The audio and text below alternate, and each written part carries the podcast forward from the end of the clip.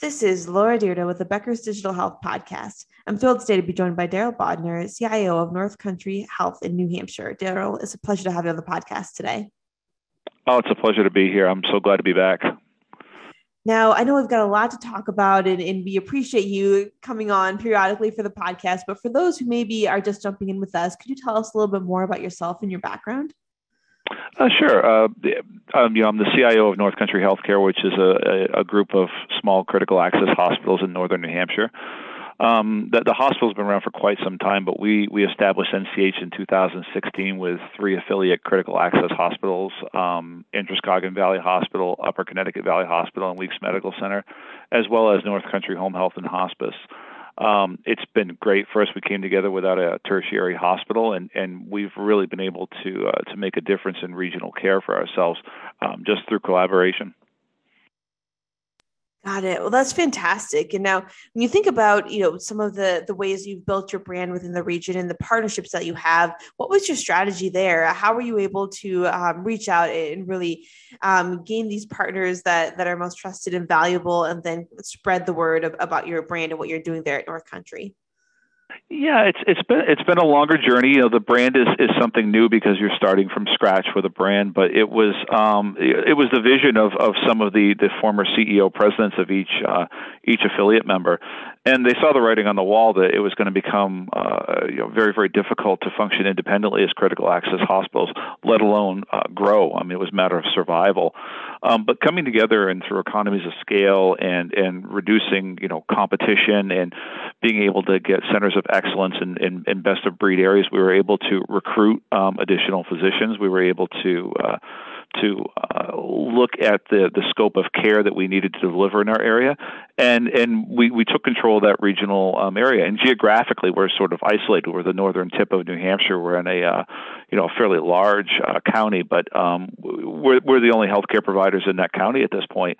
Um, so it's it's it's a great place for us to be in, and we did it without having to you know to bring in an outside uh, tertiary affiliation um, because we knew the care we wanted to deliver here. It's been it's been a great opportunity. It's a fantastic place to be.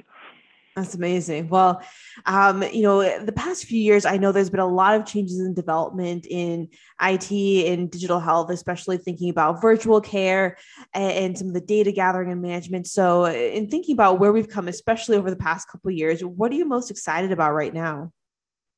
Well, I mean, honestly, er, after the last couple of years, I think I'm most excited to see that we may be getting beyond the pandemic. Um, it's it's that that's just you know been complete focus, and I I think um, it, it has disrupted growth in ways that that people couldn't imagine. Um, it changed the focus and in resources and how we looked at things. And as we're starting to come back out of that, we learned a lot, and I mean, valuable lessons there. And I think it also poised us to uh, to be comfortable outside of, of our normal routine. So I think that for me at least, it, it sort of now has sparked a uh, you know a hunger to to say okay let's let's look at what we need to do and let's do it. And we've proven that we we we don't necessarily need the guardrails and things that we're using before. We're we're thinking outside the box um, for some of those, you know, in particular, I think about, um, you know, what can we do for for um, automation and interoperability and, and workflow automation tools and some AI projects. We've got a lot of those that are going on now that may not have been in place before. And I think the, the opportunities that are out there for, for patient experience, um, certainly there's competition out there now that like we haven't seen before. But I think being able to, to look and, and, and try to think outside the box about what we can do and to really try to change the whole mindset about our healthcare setting. I, I, like I said, I think it's it's really really good right now, and I get really excited about that. Absolutely. That's really fantastic to hear. And when you think about healthcare, you know, you're looking at, like you said, thinking outside the box, trying to figure out how to make sure healthcare delivery is easier and better and your outcomes are better as well. What aspects of healthcare are primed for IT disruption? Well, I think I think there's a lot. I think you know the the patient experience. I think clinical outcomes, cost. You, you always follow those as your compass to go through, and um, I think um, for, for me for disruption automation. So when you look at financial and revenue cycle, whether it's coding or billing, prior auths, there's so many players that have come to the market that can automate those processes and can probably do them more efficiently and effectively than we can with with with individuals and and staff managing those. Um, there's opportunities I think in workflow automation in the in the care delivery settings, documentation. You know, I'm thinking like uh, the advances we've had pilots with with uh, ambient voice technologies. The things that were were sort of challenging before were more cutting edge. We've had time to regroup and look at. I think th- those are some of the areas um, that we can look at. And I also think you're going to see some of the, the shift to home care data collection, whether it be through consumer wearables or commercial remote patient monitoring.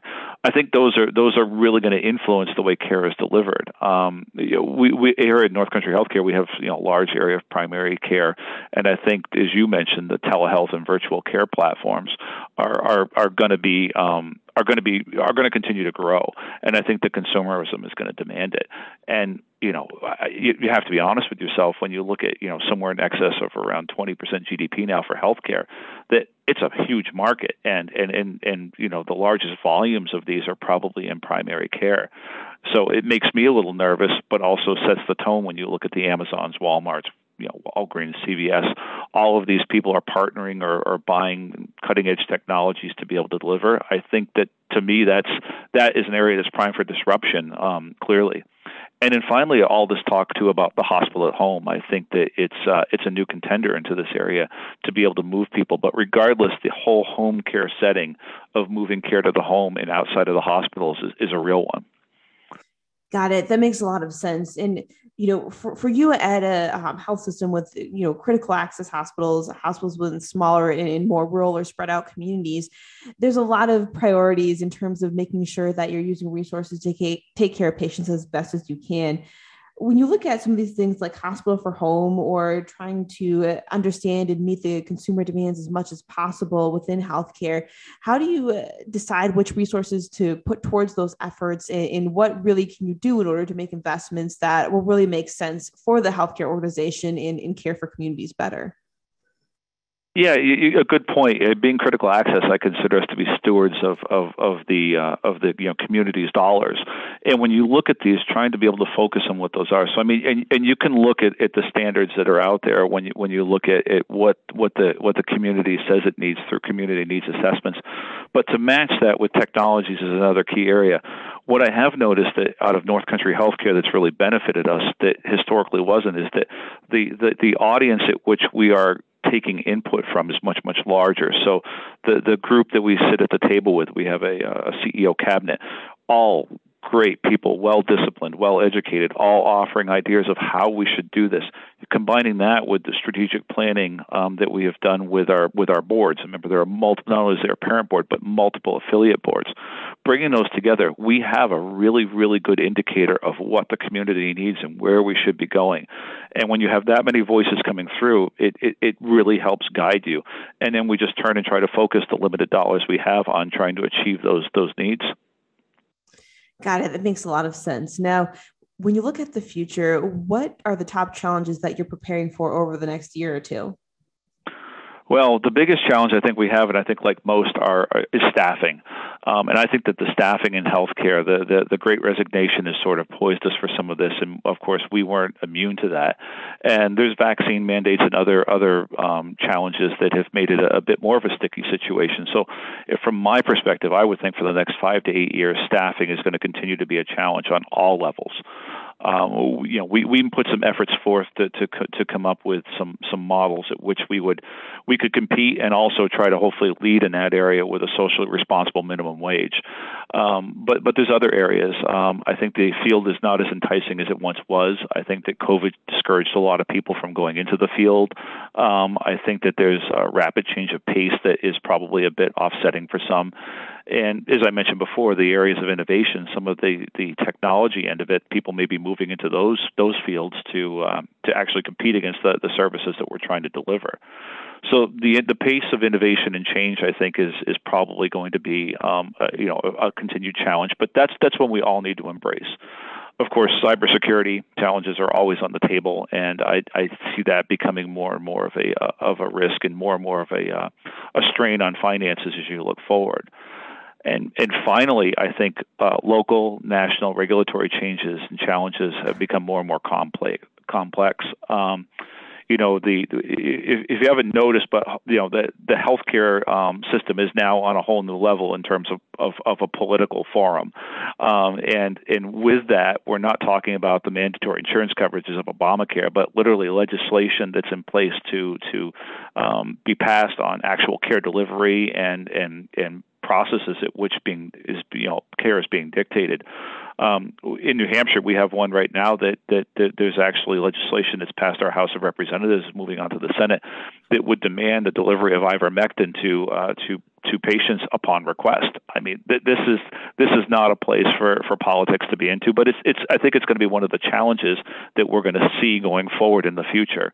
Um, that's going to disrupt us for quite some time not to mention the international and worldwide unrest that's currently going on.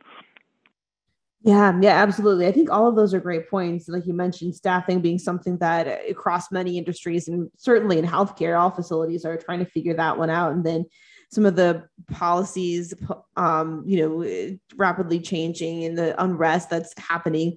When you think about, you know, all those different challenges and issues, is there anything that you can do or, or um, you know changes that you're considering in order to make sure you're meeting those needs long term well, I, I, think I think on a local level, on a state level, we are more involved um, with with with what is happening in politics and what's happening on the regulatory front um, to try to make sure that we're influencing some of our, our lawmakers and and, and, and representatives.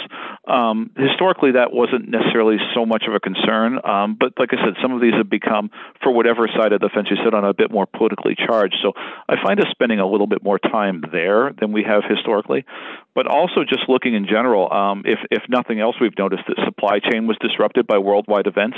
Um, that continues to be a problem in some areas and can easily be disrupted, um, as well as, as, as increases with inflationary prices. Um, a lot of those things before were somewhat at bay, but now, now post post pandemic, um, and, and even with some of the unrest in the world, it's it's come more uh, front center and things we have to deal with on a regular basis. Got it. That makes sense. Well, Daryl, thank you so much for joining us on the podcast today. This has been a really fascinating discussion, and I look forward to connecting with you again soon. Oh, thank you so much for having me. It's always a pleasure.